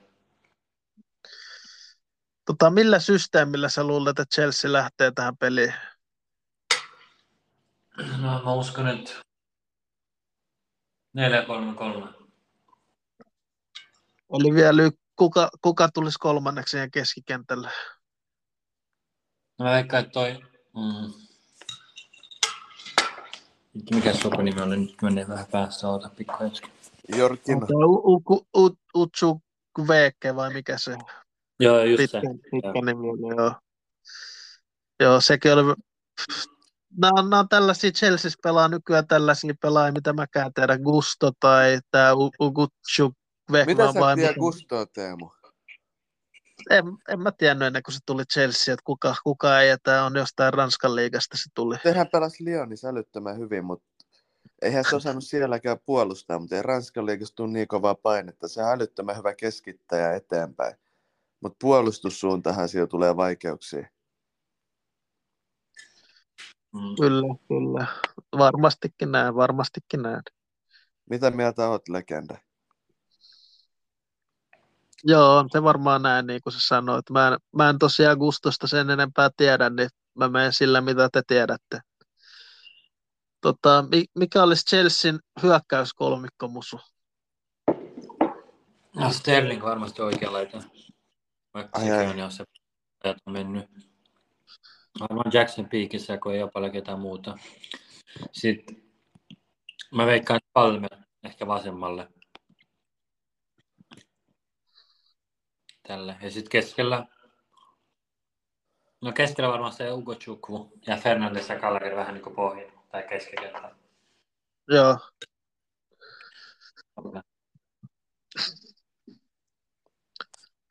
Mutta kun sä sanot näitä pelaajia, ketä Chelsealla pelaa, niin mulla on vähän sellainen liiankin hyvä fiilis tästä Villan tulevasta pelistä Chelsea vastaan. Mä oon siis itse Stamford Bridgeillä katsomassa peliä vieras katsomassa. Mä sanon ihan suoraan, että onhan Villalla parempi joukkue kuin Chelsealla tällä hetkellä. No joo, on parempi. Joo. Mitäs Pyry sanoo? Mitkä on ne Chelsean iskunpaikat Villaa vastaan, millä Chelsea voisi haavoittaa Villaa? Chelsea on kyllä niin liukkaat laiturit, Chukwu, Emeka ja Sterling, että ei siinä kyllä Villan keskikertaiset laitapakit pärjää ehkä. Koska et sä itsekin tiedä, ettei Matty Cash ole niin hyvä pelaaja. Ei oo. Mä oon sanonut, että Villa tarvitsisi ehkä paremman oikean pakin. pakin, mutta en mä silti usko, että nuo Chelsean laiturit niin iso ongelma tulee aiheuttaa Villalle. Vai mitä, joo, mitä sanoo Musu? Kyllä mun mielestä Villa on parempi joukkue, ei siinä mitään. Joo, kyllä mä veikkaan, että en mä usko, että Chelsea yhtään aikaiseksi. Paska joukkue. Mutta katsotaan Villan perspektiivistä sitten, niin no, aloitetaan nyt ensinnäkin tuosta laitapelaamisesta, niin Jacob Ramsey mahdollisesti palaa, ja sitten John McGinn saattaa pelata toisella laidalla. Niin, kun Pyryssä sanoi, että Gusto ei ole niin hyvä puolustaa, niin pitäisikö Villan sitten iskeä sinne laitaan ja pakottaa Gusto enemmän puolustamaan? No Pyry just katos, mutta mitä sä sanot, Musu? Pitäisikö Villan pakottaa Gustoa enemmän puolustamaan ja tulla sieltä laidasta?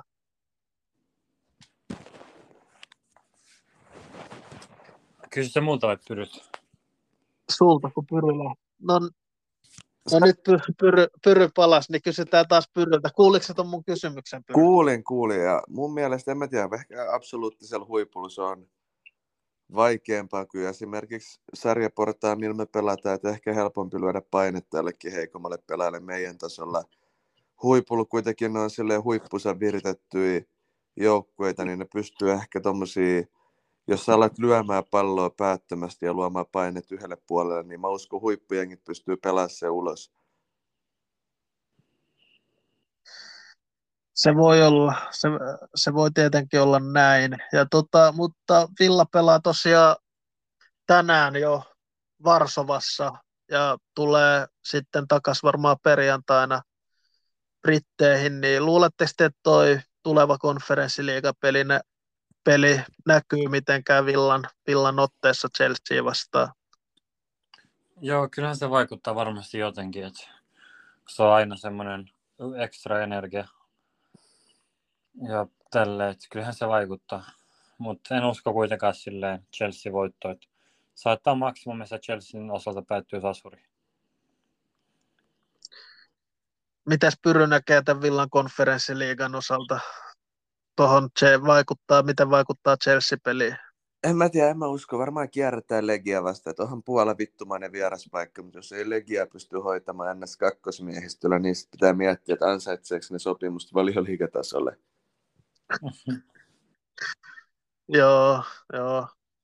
Mutta varmaan Villa kuitenkin lähtee jonkinlaisella miehistöllä, ettei ihan täysin kakkosmiehistöllä lähde tuohon peliin, mutta mä en luule kyllä, että Villa tulee mitenkään selittelemään, jos Chelsea vastaan ei saada tulosta aikaiseksi, että se johtuisi siitä, vaan kyllä pitää pystyä, koska Emerykin sanoi viime kaudella, että Villa haluaa pelata viikolla ja haluaa pelata viikonloppuisin, koska tarkoittaa, että joukkue menestyy silloin, mikä on toista, kun jotkut valmentajat valittaa siitä, että joutuu pelaamaan viikolla, niin mun mielestä tuo on hyvä asenne siinäkin suhteessa, että en usko, että se ainakaan alkuun hirveästi tulee vaikuttaa Villalla.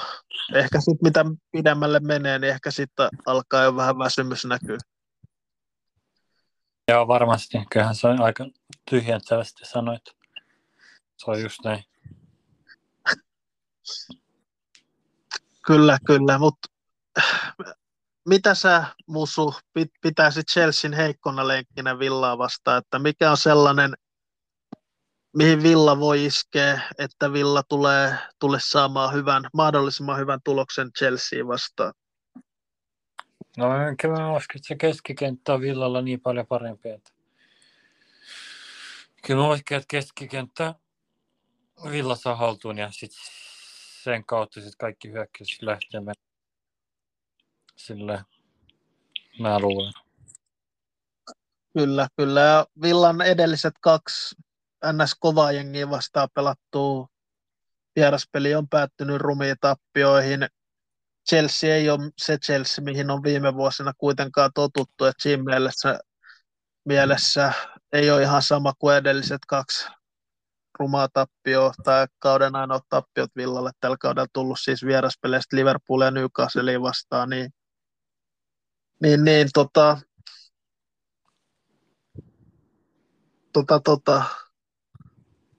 Uskotteko te, että Villa lähtee jotenkin muokkaamaan tuota vieraspelaamista, koska omissa on soinut liikaa vieraspeleissä Liverpoolia ja Newcastlea vastaan? Ehkä vähän passiivisemmin kuin normaalisti, vaikka Unai Emery on sanonut, että haluaa, että joukkue tekee maaleja myös paljon.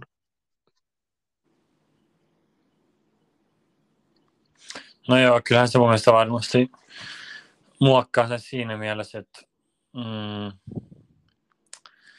kyllä mä veikkaan Emery kuitenkin sen tasoinen varmuuteen, että varmasti jotenkin jotkut johtopäätökset sitten vieraspelaamisesta vähän ns. Näitä huippujenkeä vastaan. Jotenkin mä oikeasti uskon Villan voittoon jopa. Joo, kyllä. Mitäs Pyry, miten sä valmentajana näet, että lähteekö kahden ruman vierastappion jälkeen, niin lähteekö Villa vähän muokkaamaan omaa pelityylinsä Chelsea vastaan? En tiedä, en osaakin sanoa, koska mä oon seurannut Villan pari viimeistä peliä niin huonosti. Mä en ole nähnyt, millaisia ne pelit ollut ja onko pelissä ollut ongelmia vai onko se ollut vain yksinkertaisesti kaveri parempi, niin paha sen pohjalta lähteä sanoa liikaa, että mitä Emery tekee, mutta katsotaan varmaan huominen peli määrittelee myös paljon viikonloppua itse asiassa.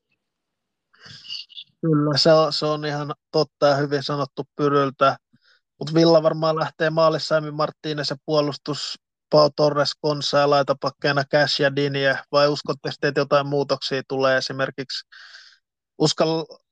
Luuletteko te, että on mahdollista, että Alex Moreno palaa avaukseen Chelsea vastaan, vai onko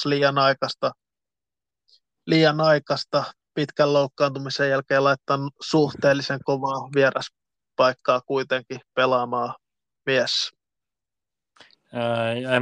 Liian kova paikka. En usko, että se laitetaan avauksi. Maks tulee vaihtopenkit, jos sieltäkään sitten. Mun mielipide. Joo, mä oon samoilla linjoilla. Mutta sitten mä mietin Villan keskikenttää, koska Villa on tosiaan hävinnyt rumasti kaksi edellistä vieraspeliä, jotka on ollut NS-kovia jengejä vastaan. Se luetaan, kun Chelsea nykyään kovaksi jengiksi on sitten tulkinnanvarainen asia, se miten Chelsea on aloittanut tämän kauden. Mutta mä luulen, että Emery kuitenkin suhteuttaa Chelsean kuitenkin edelleen kovaksi jengiksi, niin olisiko mahdollista, että Villa laittaisi Kamaran, Douglas Luiz ja Tielemansin kaikki kolme avaukseen tuohon otteluun ja vähän muokkaa omaa systeemiään? Joo, kyllä uskon, ainakin tuo Tielemans tulee lavauksessa. Tuli hyvin sisään, ketä vastaan se oli se viikko, Crystal Palace vastaan. Että se on niinku se mahdollisuudet. En tiedä, Emery on niinku, mä veikkaan, että sieltä tulee jotain yllättävää, mutta kyllä ne tuloksen saa sieltä. Joo, se on ihan totta. Muuten kysymys tuohon Tielemansiin liittyen. Onko tuolla Youri Tielemansilla tai suomalaisiakin sukujuuria nimestä päätellen Youri Tielemans? En usko, en ole ainakaan kuullut, eikä näytä nyt niin paljon suomalaiselta loppupeleissä. Niin, mutta nykyaikana on oikeasti ulkonäistä vaikea sanoa, että mistä päin mä olen. Sekin on totta, mutta en ole ainakaan kuullut, että olisi mitään suomalaisia sukujuuria. Paitsi yhdestä kansasta pystyy aina helposti sanoa, minkä maalainen on. No. Se jää sitten kuuntelijoiden arvonta. Okei, mutta yksi asiasta kolmanteetoista. Oletteko te maistanut ikinä saarioiseen klassikkokeittoon, jauhelihakeittoon, mitä myydään valmisruokana? Olen. Olen maistanut. Tykkäsittekö? Oli ihan hyvä. No saarioisen keitot on kyllä ihan hyviä. No ihan hyviä, mutta tiedätkö, niissä se huono on hinta-laatusuhde ehkä täsmää, koska niissä on aika vähän ravintoarvoja. Ja se loppujen lopuksi ei täytä mahaa se 300 grammaa ihan älyttömästi. Kyllä. En osaa sen enempää sanoa tuosta. Vai mitä mieltä te olette? Niin, en osaa sen enempää sanoa. Niin, mä oon kyllä samaa mieltä. Mun kanssa vai Teemun kanssa? Sun kanssa.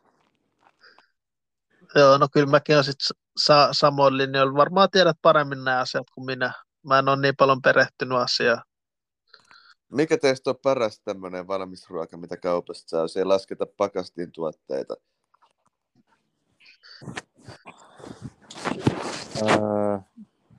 Salatti. Jos salaatteja ja tämmöisiäkään lähtee, vaan semmoinen mikroslämmitettävä, tiedät, semmoinen. Vaikka chicken wings. Joo, ne on kyllä hyviä. Ne mikroslämmitettävätkin chicken wingsit ja sitten itse asiassa Saarioisella on ihan hyvä spagetti-jauheliha, spagetti bolognese. Se on ihan ok. Mä itse tykkään noista kokkikartanon valmisruuista eniten. Joo, kokkikartanolla on hyvä laatu ja sitten on noita, mä en muista mikä se firma on. Onko se joku herkku, joku tämmönen herkku? Olisiko jopa Fatseri tai joku tämmönen herkku? Mikä vittu se on? En mä tiedä, mutta siinä on, ne on kyllä kalliita. Kerran kokeili, oli ihan kyllä helvetin hyvää. Kukkoa viinissä ja basmatiriisi. Joo, ne on hyviä. Mä tiedän, no, mitä se tarkoittaa. Mutta on aika kalliita. Sä tiedät, siinä on kalliita. On jotain semmoista, että kanaa tai kalaa tai jotain. Mitä, siinä on jotain tämmöisiä erilaisia Kiovan kanaa, jotain tämmöisiä. Joo, niin on, mä tiedän. Mä en muista, mikä merkki se on, mutta ne on hyviä kyllä. Mutta ne on joku 6-19 kappalet. Ne on semihintavia kuitenkin. Joo, ne on kalliita. Mutta ne on oikeasti aika laadukkaita. Ne maistuu melkein itse tehdyltä. Että se ei maistu. Se ei ole semmoinen, että se Atrian tai Saarioisen maksalaatikko tyylinen. Ei ole. Ne on tehty laadulla kyllä, se on totta. Tämä on kyllä hyvä keskustelu, tulee aina tämmöisiä lisäyksiä elämään. On. Mutta jatketaanko tästä Villa-Chelsea-pelistä vähän on velasia? Jatketaan vaan. Musu innostuvaa puhuu jauhelihakeitosta, niin juttu lähti vähän laukalle. Totta. Kuuletteko te nyt toisiinne, kun Musukin katosi vähäksi aikaa? Joo. Ja kyllähän mä aina Musun kuulee, ei tässä mitään hätää. Hyvä. Niin voidaan jatkaa tuosta Villa-Chelsea-pelistä vielä, tai Chelsea-Villa-pelistä. Yes. Mutta tosiaan Diaby on pelannut tuossa kärjen alapuolella, tai kärjessä Watkinsin vierellä, niin jos nyt Tielemans nostettaisiin avaukseen tähän otteluun, Villa pelaisi 3 keskikentällä, niin käytännössä tarkoittaisi, että Villa lähtisi 4-3-3, niin uskotteko te Diaby ja McGinn olisi silloin Villan laitahyökkäinä? Paha sanoa, Teemu. Kyllä mä näkisin ehkä McGinnin jopa keskentä keskelle. Mutta kenet sä tiputtaisit siitä pois keskikentältä? No mä en laittaisi vaan Youri Tielemansia siihen, sanotaan näin. Joo, eli McGinnin nostaisit siihen Tielemansin tilalle. Mutta kuka olisi laittaisitko sä Zaniolon avaukseen? Kyllä mä näkisin, että Zaniolo voisi olla avauksessa, koska mun mielestä Zaniolo on hyvä pelimies. Maajoukkueen kanssa pelasi hyvin. Totta kai Valioliiga eri kuin maajoukkue, mutta antaisin mahdollisuuden pojalle. Kyllä. Ollie Watkins varmaan kuitenkin kärjessä, vaikka John Durán on tuonut hyvää tulitukea nyt viime peleissä. No luulisi joo, koska Watkins on Watkins rehellisesti. Kyllä. Mites Musu näkee tuon Villan vaarallisuuden Chelsea vastaan? No, mä en sano sitä taktiikkaa sillä hirveästi, mutta kyllä mä veikkaan, että se kaikki vaara on Diabysta ja Tielemansista ja McGinnistä. Noin mun mielestä 3 sellaista pelaajia, jotka Chelsea kannattaa pitää silmällä. Kyllä. Mutta hyviä uutisia Villalle on tuosta sairastuvasta tullut. Ramsey on esimerkiksi palannut myös treeneihin ja on Puolassa mukana jo. En tiedä pelaako tänään ottelussa, mutta kuitenkin mä sanon, mä en selittele mitään, nuo tappiot on ollut mitään sen verran selviä, mutta tietyn dynaamisuuden Villalle kuitenkin tuo, kun vasemmalle laidalle tulee Alex Moreno ja Jacob Ramsey, niin mä luulen, että nuo pelit kovin jengejä vastaan nimenomaan olisi ollut erilaisia, jos Jacob Ramsey ja jos Alex Moreno olisi ollut vasemmalla laidalla, koska se, miten Ramsey kuljettaa palloa, tekee hyviä tempokuljetuksia, hyvä viimeistelee. Alex Moreno se, miten nopea ja pystyy hyvin painamaan sitä omaa vasenta laitaa, on ihan eri, kun siellä on McGinn ja Dinie ollut, koska se on vähän staattinen ollut se Villan vasen laita. Miten te näette, kuinka iso loppupeleissä on se, että Villa saa 2 kuitenkin noin hyvää pelaajaa takaisin loukkaantumisten jälkeen? Kuulostaa hyvältä, koska onhan toi Ramsey perinteinen gold digger, ei kun vittu mennäsi gold diggeriin. Eli kyllähän sieltä tulee tehoja, kun Ramsey palaa kentälle ja on laadukas pelimies ja Axel Moreno, Axel Anderssonin nimikaima, niin tuo myös kaivattua laatua sinne laidalle. Että onhan se laadukkaampi pelaaja kuin Luka Digne, vaikka Jimmy Kytsönen sanoikin, että Lukas Digne on kaikkia aikoja parhaita pelaajia. No, kuinka paljon Jimmy Kytsönen loppupeleissä tietää Valioliigasta? Kyllä mä uskon aika paljon. Jimmy seuraa aika paljon foodista ylipäätään. Niin. Totta, Jimmy on tietävä kaveri kuitenkin. Miten sä näet, Musu, että kaksi noin laadukasta pelaajaa palaa Villan kuitenkin kokoonpanoon, niin varmaan tuo taas lisää leveyttä ainakin Villan pelaamiseen, että tuo entistä enemmän vaaraa. Siis joo, tietenkin, että oikeastaan aika tärkeät pelaat Villalle sille ja varmasti, tiedätkö, kyllä niistä varmasti vielä hyötyä tulee olla, että ei ne tuo ainakaan pilaa mitään niin kuin peliä. Varmasti vahvistaa niin kuin peliä ja Emerylle varmasti tosi hyvä uutena myös. On. Ja otetaan teiltä vielä lopputulosveikkaukset ja maalintekijät, jos veikkaatte, että maaleja tulee. Aloitetaan Mususta vaikka. Mä sanoisin, että 1-2. Douglas Luiz tekee yhden ja McGinn tekee yhden. Sitten Chelsealla tekee Thiago Silva. Luotat kuitenkin, että Chelsea onnistuu maalinteossa. Joo, joku paska erikoistilanne. Kyllä. Mitäs Pyry näkee ton? Miten toi Chelsea-villapeli tulee menemään? Mä sanoin, että Chelsea ryhdistäytyy ja voittaa 3-1. Vaikka Villa ei ole huono joukkue, eikä ole Chelseakään, niin se voi kääntyä, jos Chelsea pääsee hyvään vireeseen. Niin heitä on tämmöinen yllättävä, mihin mä en välttämättä itsekään usko, mutta aina pitää kokeilla erilaisia juttuja. Kyllä. Aiotte sitten muuten katsoa tuon Chelsea-villapelin? Milloin se pelattiinkaan? Se pelataan sunnuntaina kello 16, ja vaikka Musu tulee katsoa sitä Lepä-ajunnoja peliä, niin hyvin ehitte sen jälkeen käydä katsoa kuitenkin ton pelin. No sitä mä mietin, kun se on tohon aikana ehdottomasti, että sunnuntaisi on musta itse asiassa kivempi katsoa Valjuu kuin lauantaisi. Joo, minunkin mielestä. Kyllä varmasti tulee löydän aikaa tuolle pelille, että ihan mielenkiintoista. Ja kuka sitä tietää, ehkä Teemu Itkostakin näkee katsomassa. Kyllä, katsokaa Villan fani päättyy, niin siellä voi näkyä. Siellä voi näkyä tuulettelemassa toivottavasti. Toivottavasti Teemu näkyy TV:ssä. Mä taisin itse screenshotin. Hyvä. Ota ihmeessä. Lähetä sitten mulle, jos näet otettu screenshotin siitä. Aiotko jakaa se jossain sosiaalisissa medioissa? Ehkä. En sano vielä siihen mitään, mutta onko teillä vielä jotain mielen päällä tässä lähetyksen lopuksi? Tai mä sanon vielä oman tulosveikkauksen ja se on 0-2 Villalle. Watkins tekee 2 maalia. Mutta onko teillä jotain vielä mielen päällä? No on itse asiassa Teemu. Aiotko olla niin kuin Holtteen endissä katsoa peliä? Se on Stamford Bridgeillä peli. No voi helvetti, et päässyt edes kotipeliin tällä kertaa. En päässyt, mutta säkin oot tulossa sitten huhtikuussa, niin mennään sitten yhdessä Villaparkille. Mennään Villaparkille Holtend-paidat päällä, eikö vaan? Just näin.